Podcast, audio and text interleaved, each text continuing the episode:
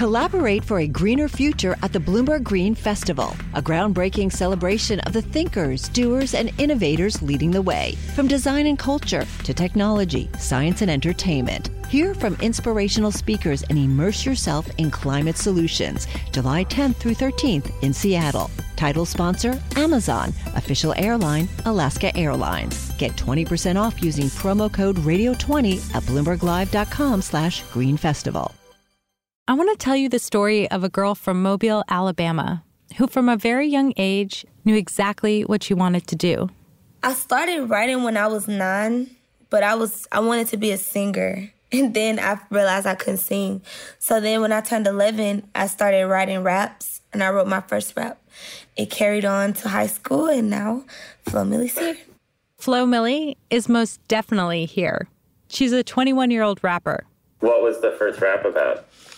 Um, you want me to rap it? You want. Okay. Walk up in the mall, all eyes on me. I get my swagger on with my J's on my feet. I'm rocking this beat, yeah, I'm rocking this beat. My swagger on a hundred, can't nobody touch me. I'm a five plus five, yep, shawty, I'm a ten. We made it this far, so we might as well win. Riding in my Benz, so you know I'm getting paper. I'm busy stunting on you, so I have to see you later. Yo, I was like 10, 10 years old when I wrote that. Flo spent the next years going to school and working, but making music was her primary focus. Like many artists of her generation, she posted each new song online. And one of her tracks, called Beef FloMix, started trending on a platform that Flo didn't even use TikTok. Around this time, someone high up at TikTok took an interest in Flo Milli. She came to the offices and she didn't even have a TikTok profile at the time. That's Isabel Quinteros Armand. She's head of music partnerships at TikTok, and she personally sat down with Flo Milli and urged her to come onto the platform. TikTok prides itself on helping discover emerging artists. After like, you know, 15, 20 minutes talking to her, I was like, you're really funny. Like, you're just like a funny person and you're beautiful. And I think you would do really great on platform. I promise you, once you have one song go viral, your chances of going viral again increase. And that is exactly what happened. And so after that, like, it just kept going up. And then on TikTok, it just went crazy. Like, so it was about a month after that, labels was coming out. Not even a month, honestly. It was like a couple weeks. And I was just flying to New York, flying everywhere. I like cash in my hair to my ass. Do the dash, can you make it go fast? Fuck the fame, all I want is them bands. If she keep on mugging. And then Flo's life changed. Her fame on TikTok has given her mainstream music success. She signed on to RCA Records, and the BET Hip Hop Awards nominated her for Best New Artist. Honestly, I didn't choose this path, but I will embrace it. You know, like that the fact that my music made on made it on TikTok. But I would just say that I'm just using it to my advantage. Flo Milli isn't just a rapper who got her start on TikTok. Now, she's a creator as well, pumping out videos and growing a following on the app. And she did amazing. She's at 500,000 followers. Her content gets millions of views. So I think that she's very much on her way. Doesn't need me as much anymore. Flo Milli was singled out as a musician who would make it on TikTok, and she's not the only one. TikTok understood that to attract hundreds of millions of users to its app, they had to keep their users happy by taking bold steps. That meant hand selecting the popular people on the app, creating paths toward fame, and funneling money to individual creators. So, for the top TikTok creators and musicians, TikTok was more than a platform, it became their job. You're listening to Foundering. I'm your host, Shelly Banjo. In the first two episodes, we told you the founding story of TikTok, how two guys from China created the idea and the technology for what we now know as TikTok. First, there's Alex Zhu, an eccentric guy from Shanghai who is obsessed with design and understanding how teenagers behaved online. He created Musical.ly, which was folded into TikTok. And then there's Zhang Yiming, the CEO of ByteDance, TikTok's parent company. Yiming's secret weapons are advanced AI algorithms that tailor videos to each individual while also gathering enormous amounts of data. In this episode, we'll explain how Alex and Yiming were able to plot a path for TikTok that would not only change the world of social media, but also upend pop culture, music, and the economics of fame. Suddenly, this app from China that many people had never heard of was determining multiple facets of American culture. Who gets to be famous? Which musicians will hit it big? And what trends are people talking about? By harnessing its newfound popularity and influence, TikTok's Chinese parent company ByteDance made even more money and became the first Chinese company to successfully create a truly global consumer app. We'll tell you more after a quick break.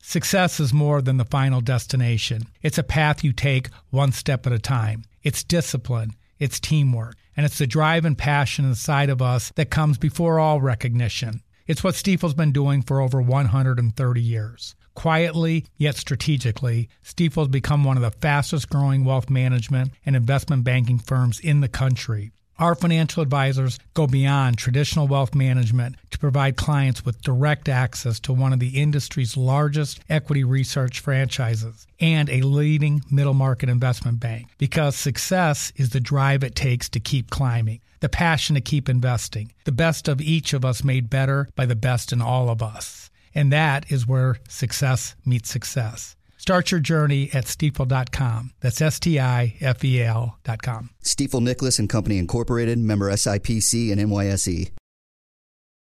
TikTok was coming up in the US right when an app called Vine was falling apart. Vine was the original short video app. It played six second videos over and over again on a loop.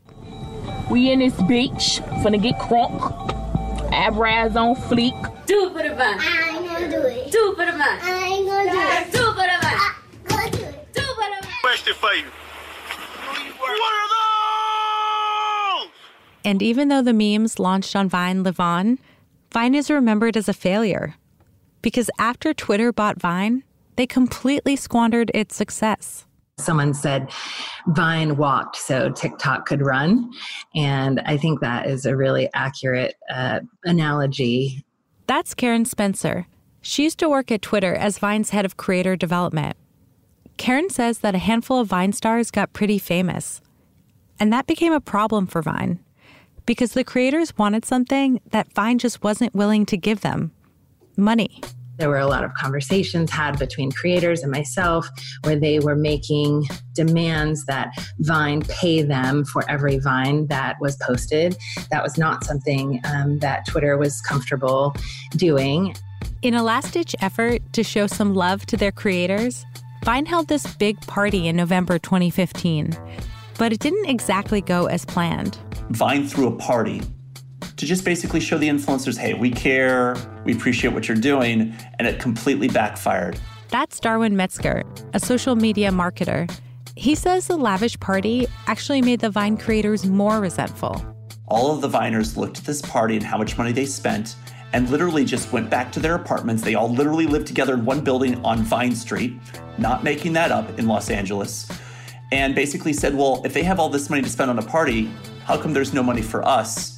Within weeks, the Viners left the platform, and Darwin says Vine lost 60% of its traffic. Less than a year later, Twitter announced it would shut down Vine completely. It didn't matter how funny or innovative or beloved the platform was. Vine just wasn't a sustainable business. Vine took an approach toward creators that was common among social media companies in the US. They were essentially saying, We'll give you an app that you can use to become famous and make money, but you're on your own to do the rest. What that means is that the creator doesn't feel any allegiance to the platform. I'm sure you remember that moment when um, Kylie Jenner tweeted, you know, Snapchat is dead or I've deleted Snapchat. And those types of things happen because they don't have relationships with the people at the companies. And so they're not thinking about Snapchat, the faceless brand, the, the company that I don't know anyone at. So I'm not worried about hurting someone's feelings. When ByteDance bought Musical.ly and rolled out TikTok in the US, they weren't going to make the same mistakes. During this delicate transition, Alex Zhu was paying close attention to the creators. I remember like working in the office, and Alex would spend like two hours a day just flipping through his phone, watching like TikTok videos. And I was like, that's a fun job. Like, I want to do that more. That's Michael Buzzinover, a product manager at TikTok. He goes by Buzz. He says the switchover from Musical.ly to TikTok felt like a balancing act because Musical.ly already had 100 million registered users. It had brand deals and famous creators everyone on the team was talking to creators and telling them that like there's something big coming and this is happening and I did some calls. They were like, "What's TikTok?" For weeks, Alex Zhu gathered all the phone numbers of the top creators on Musical.ly. They spent hours calling creators personally to assure them that rebranding as TikTok would be a good thing. The ByteDance CEO Zhang Yiming was about to invest a lot of money into making sure TikTok was successful and they were just on the cusp of hitting the mainstream. Guys, last week on the show, uh, I told you about this cool app that I've been getting into called TikTok. It lets you post short videos of you doing fun stuff like lip syncing or acting out a silly scene. In 2018, Jimmy Fallon spoke about his fun new pastime on The Tonight Show. And he did more than just talk about TikTok. He urged his audience of 2.5 million nightly viewers to get on TikTok. Uh, and I asked you guys to make videos of yourselves dropping to the ground and rolling around like a tumbleweed every time you hear this. So, in just a few days, you guys made over 8,000 videos, which got over 9 million views. That's, that's crazy. Thank you so much. Uh, so TikTok says it didn't pay Jimmy Fallon to post on the app and Fallon's team declined to comment. But this was a planned partnership and part of a deliberate strategy by the company recruit well known American celebrities to shine some of their star power on TikTok. You identify a couple whales, you pay them for a certain number of posts, and then sort of a flywheel from there. Because you know the internet is like a is like high school cafeterias. The second the popular kids do it, everyone wants to get in. This person was a high level advisor to ByteDance. It's his real voice, but he wanted to be kept anonymous. And TikTok was able to cater to these whales from a massive marketing budget that Zhang Yiming at ByteDance gave Alex Zhu. The plan was to make TikTok the place for celebrities and artists and drive more people to the app. It would be a major achievement for a company from China. I think every Chinese company wants to prove that it can, you know, penetrate the U.S. because the U.S. is, you know, still dominant in terms of soft power, um, and so, you know, this is why they invested literally a billion dollars, you know, what is it, a year ago, on making sure that TikTok was number one, uh, which obviously worked. A spokesperson for TikTok says they didn't spend one billion dollars. He declined to tell us their global ad budget, but said they spent 300 million in U.S. advertising alone. Still, this point on soft power speaks to something I've noticed while I was reporting in China. See, American culture has huge influence overseas. In China, kids watch The Big Bang Theory, they wear NBA jerseys, and they listen to Taylor Swift. China has long wanted that kind of cultural prestige. ByteDance had just raised a lot of money, and they were willing to spend big to make TikTok ubiquitous in the US. Like, I mean, that's a ridiculous marketing budget. That's, I think that's an indication of the willingness to put, you know, resources full throttle. But like, I would also argue that's just paying your way up the charts. On New Year's Eve 2018, TikTok beamed its logo on the facade of the Burj Khalifa in Dubai, the world's tallest building. And on the other side of the globe, in New York City, the TikTok logo was adorned at the very top of the ball drop in Times Square. It went beyond billboards. The ByteDance CEO Zhang Yiming wanted to flood the internet with TikTok ads to accelerate the app's growth. And he was actually using TikTok's competitors, American social media companies, as a way to gain new users. Here's former ByteDance employee John Boyd Bolton. You know, ByteDance would create slick little ads that show why TikTok's cool, and and it would have you know the little install button on it, and so they did that uh, uh, in a way that could be unprecedented, frankly. It's really ironic looking back that Facebook and Snapchat were running TikTok ads as if they were encouraging their own users to leave and join another platform. TikTok's competitors might not have known it at the time, but TikTok was coming for them. Most of them didn't even know that they were spending so much money. Um, and that was surprising to me because it was kind of so obvious. Like, how could an app come out of obscurity, suddenly be number one over and over again, and penetrating the mainstream this rapidly? Like, the only way to do that is to pay. Like, even Facebook's organic growth was not like that. If anything, like, I would say many of them were not taking it that seriously. Um, I think maybe they regret that now. That was the ByteDance advisor who spoke anonymously. He said Snapchat, YouTube, and Facebook had a blind spot when it came to TikTok, and that was dangerous because TikTok was poaching many of their prized employees. One of TikTok's smartest hires was Vanessa Pappas from YouTube. She literally wrote the YouTube Creator Playbook. It's like the Bible for social media stars on turning their fame into a profession. And this meant that TikTok would run the most aggressive, creator focused strategy of any social media company. We'll be right back.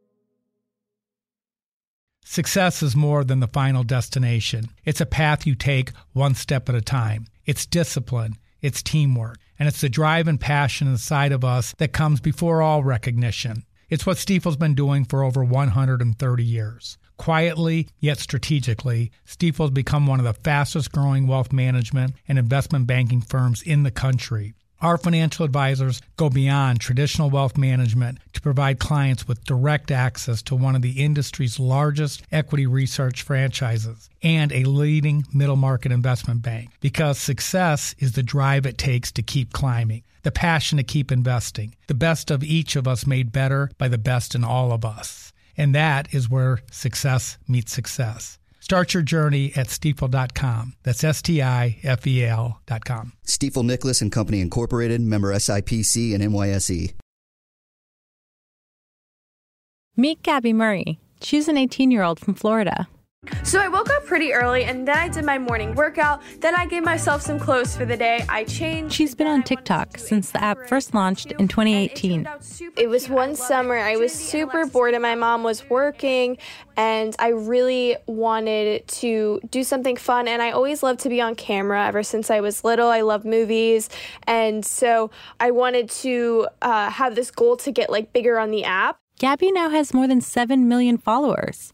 She remembers the first time one of her TikTok videos went viral. And I love Stranger Things. Stranger Things is one of my favorite shows. I, I thought of this idea. I, I got my wardrobe on and I pretended to be like 11 from Stranger Things.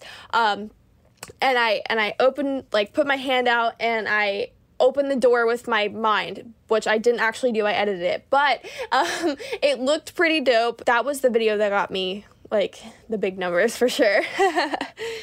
I love how Gabby clarifies that she didn't actually open the door with her mind. Gabby quickly realized that getting famous on TikTok was not just an art, but a science. Because unlike its competitors, TikTok gives creators a roadmap on how to reach more people. If you're on Twitter or Facebook, most hashtags start trending organically when lots of people post about the same thing. But the popular hashtags on TikTok are often hatched within the company or sponsored by brands. They're often referred to as challenges. When Gabby is making her videos, she follows the TikTok playbook. Yeah, so when you use a trending hashtag, it just pushes the video out to the algorithm more, and essentially you get more likes, follows, shares. You just get more of everything. Gabby says that after she got a big enough following, TikTok even assigned her an individual manager to keep her updated on current trends but I do have a TikTok uh, representative or like a micromanager, if you want to call it that. Gabby might have a different definition of micromanager. And um, she actually sends like an email of like all the trending hashtags and everything that we should be doing, like what are the new features on TikTok, and using those tips can get you more exposure. Do you think that they work?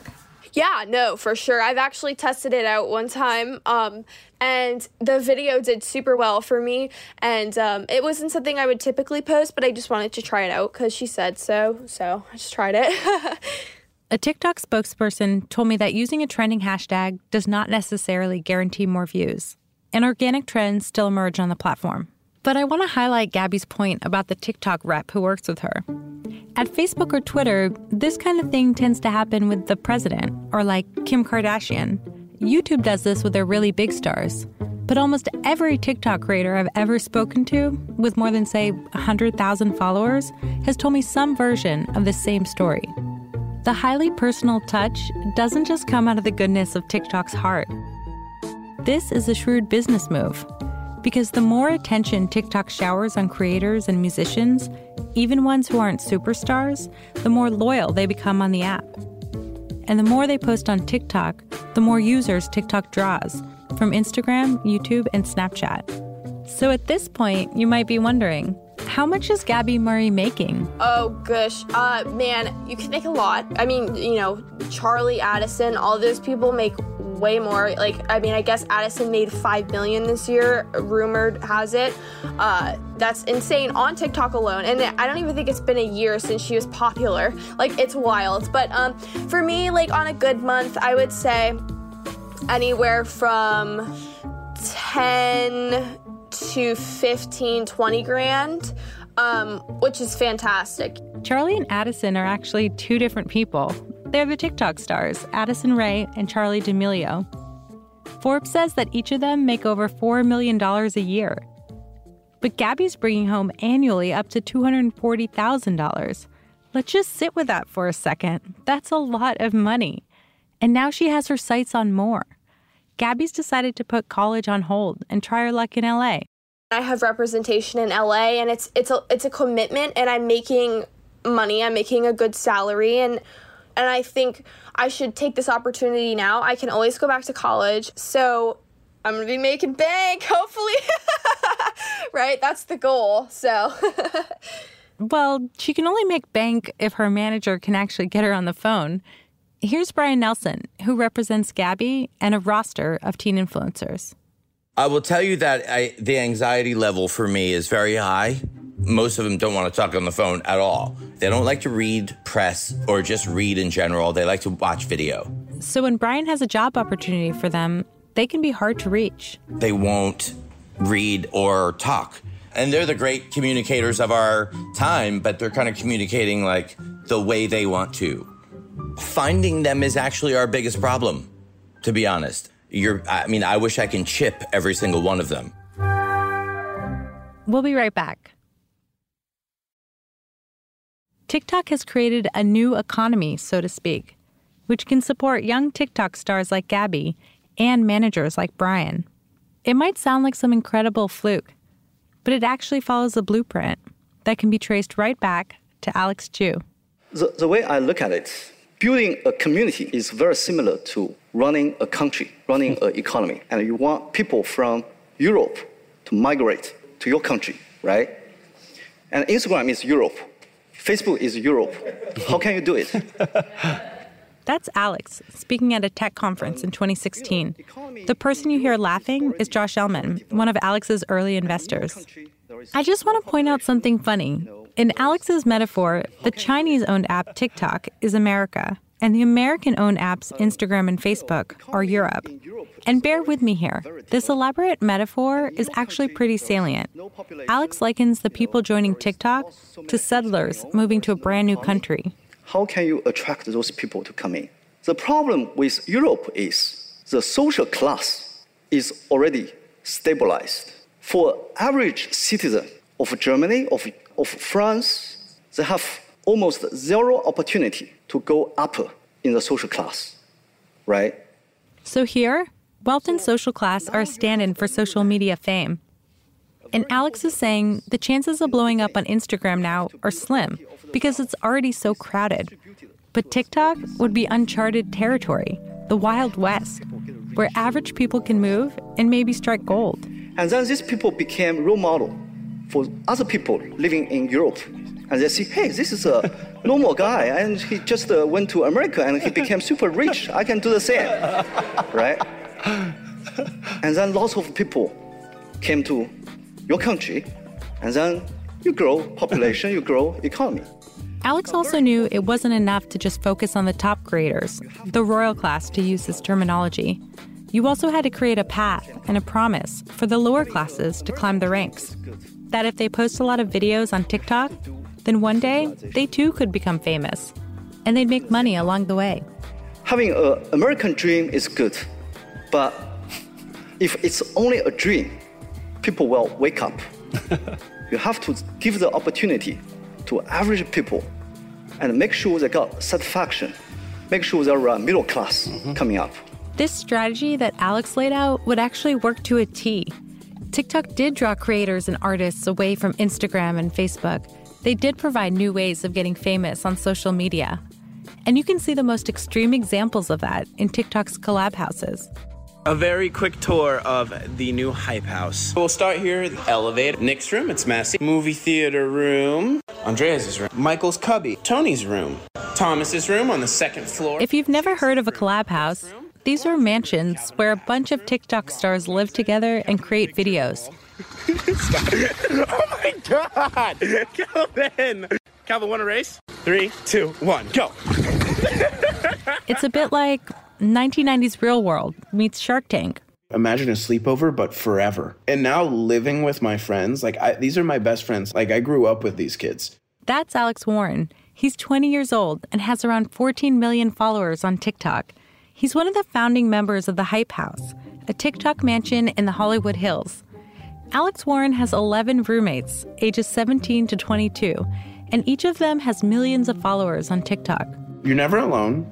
There's always something happening, like someone's screaming. We have a bus outside that we just got. I bought a golf cart.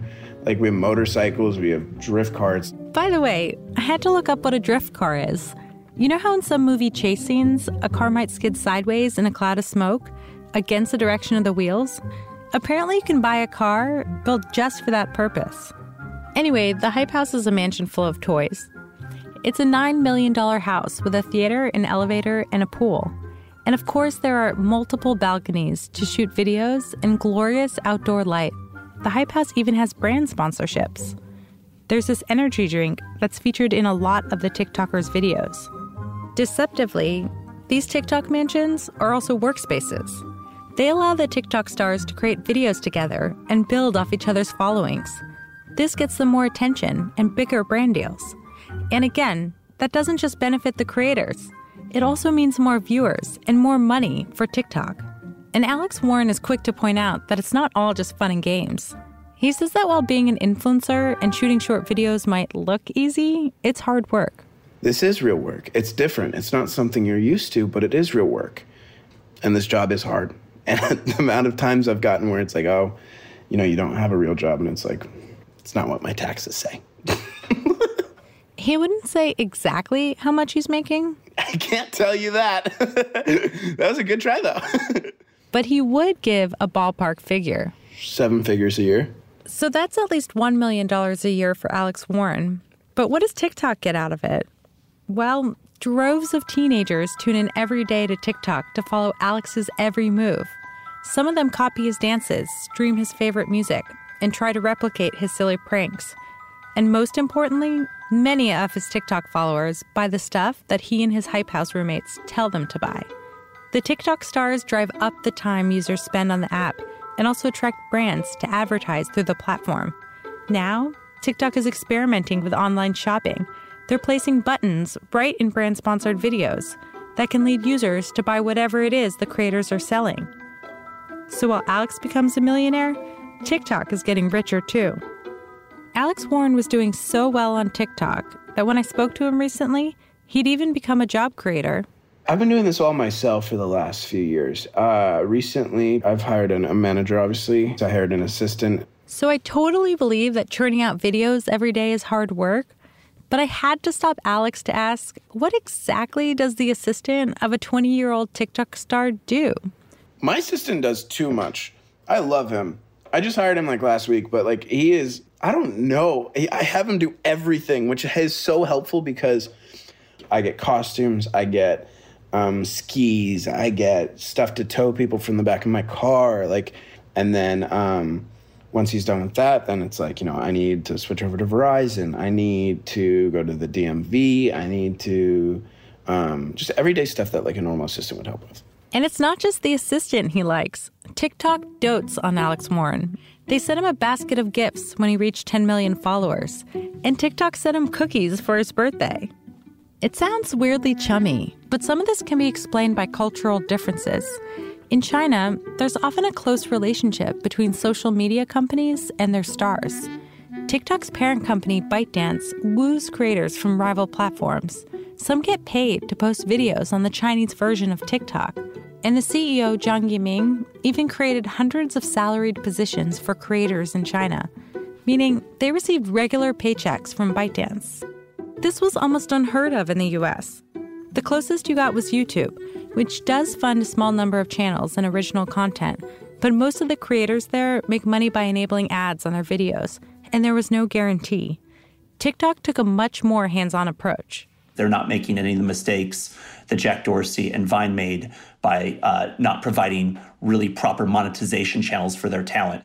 That's Darwin Metzger, the marketer we heard from earlier. He says brands like Chipotle, the NBA, and Red Bull picked up pretty quickly that TikTok would be the way to reach the much sought after Gen Z audience. Now, brands are going directly through TikTok and having TikTok negotiate with big TikTok stars for branded sort of native content.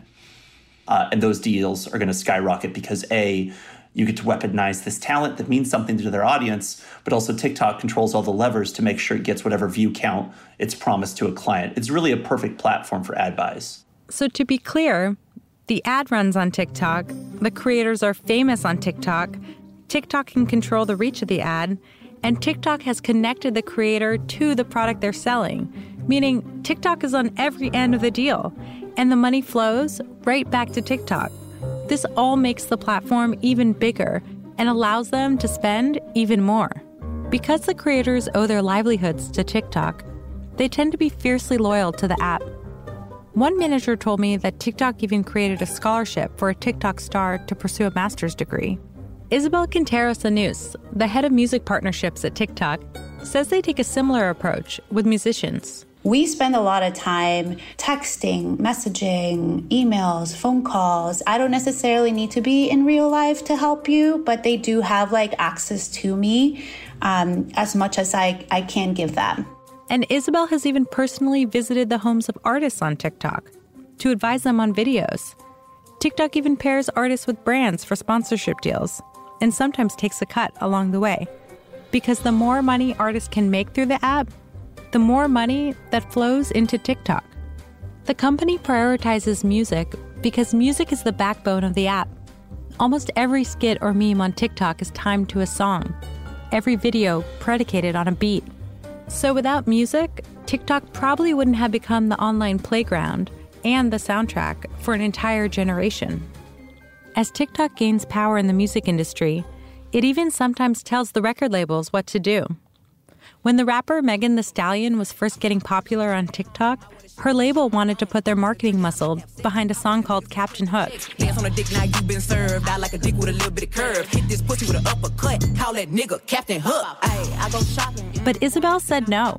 Instead, she advised them to put five songs out on TikTok and then just lurk and see how they do. So Captain Hook did okay, and but Savage, you could just see um, the creation amounts like in a short period of time were incredible and then it just was just growing exponentially every day. So after seeing savage far outperform captain hook and the other songs tiktok moved all its marketing attention toward promoting savage.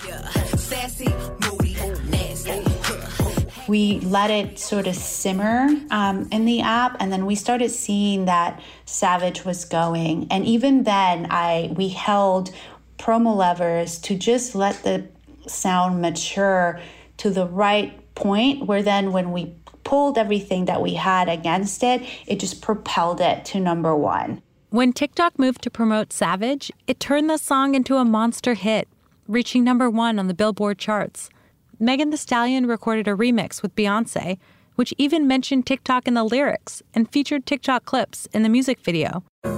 Hips tick tock when I dance on that demon time. Talk about incredible advertising for TikTok. This is another thing that goes back to Alex Zhu. He knew early on to steer clear of outright competing with the record labels. Here he is in 2016. We only use music as a raw material music is not the end product. Having the music on Musical.ly actually help them to generate revenue. This tape from Alex is really revealing. First of all, he's talking about music as raw material, like it's lumber or steel, because music is the basis for the videos people make. Catchy songs are what make TikTok so addictive. But also, as much as the music industry makes it seem like TikTok was this accidental hitmaker, Alex is saying that all of this was planned from the start, that TikTok launches hit song after hit song by design. I spoke to Jaja Liao, who worked for Alex at Musical.ly back before it was folded into TikTok. She says they put an enormous effort into winning over the music industry. We negotiated deals with basically all the big record labels. The ones I remember are Warner and um, Universal. Yeah, so I think um, in the beginning they they just didn't understand it. They were like, "Why are you guys doing these 15 second, you know, music clips? Like, what is what is this?" They they didn't understand what was going on because it was such a new format. ByteDance inherited all these relationships with the record companies when they purchased Musical.ly. And they became just one more way for ByteDance's CEO Zhang Yiming to buy power and influence in America. Initially, music executives were skeptical about doing business with Yiming and ByteDance because it was a Chinese company, and China was notorious for stealing intellectual property, including ripping off music. You know, I think there was some natural skepticism of like, hey, can we trust these guys? You know, what's going to happen? We've had issues in China with with intellectual property. That's John Boyd Bolton. He was the American guy in the room representing ByteDance. So it was his job to quell the fears from the record labels. You know, there was a lot of just trying to reassure the industry that these are good guys. They're they're trying to do the right thing. You know, their American investors insist on it. Otherwise, they won't they won't have a successful business if they don't do this right. And John's reassurances worked. TikTok has now launched the careers of a generation of artists. It's so influential that record labels, brands, and advertisers say they can no longer turn away from TikTok, even if they don't quite understand it. Here's Tarek Alhamdouni, an executive at RCA, the label that signed Flo Milli. We've never seen this before.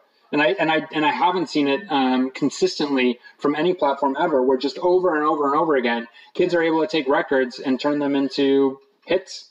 After the music industry fully embraced TikTok, it was like the company had arrived. The gatekeepers of American pop culture determined that TikTok was in. But I want to bring up something bittersweet here. Just as TikTok's growth was exploding, Alex Zhu decides to take a leave of absence from the company. He told his coworkers, I need some time off. I'll let you know when I come back. Alex had achieved this massive success. He sold his startup and made a lot of money. His theories about stardom and music turned into a profitable business model. But still, he felt aimless and exhausted. He needed a break. He later told the New York Times that he spent these months clubbing in Shanghai and listening to a lot of jazz. In Alex's absence, TikTok mostly answered to the ByteDance execs in Beijing and the CEO, Zhang Yiming. And TikTok seemed to fulfill Yiming's wish. His social media platform had won over the world. But this very powerful app had a very large dark side. Because for all the fun people were having on TikTok, there were plenty of murky corners of the app filled with videos about anorexia, bullying, and sexual exploitation of the very young kids who were on the app. And because of the way TikTok's highly personalized algorithms work, it was extremely hard for parents and regulators to track what was going on and what kids were being exposed to on TikTok. We'll tell you more about that next time on Foundering.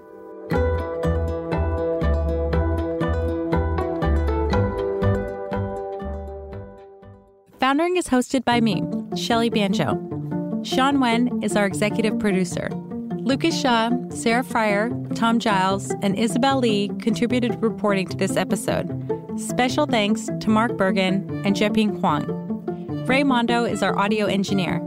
Molly Nugent is our associate producer. Our story editors are Mark Milian, Anne VanderMey, and Alistair Barr. Francesca Levy is the head of Bloomberg Podcasts. Be sure to subscribe, and if you like our show, leave a review. Most importantly, tell your friends. See you next time.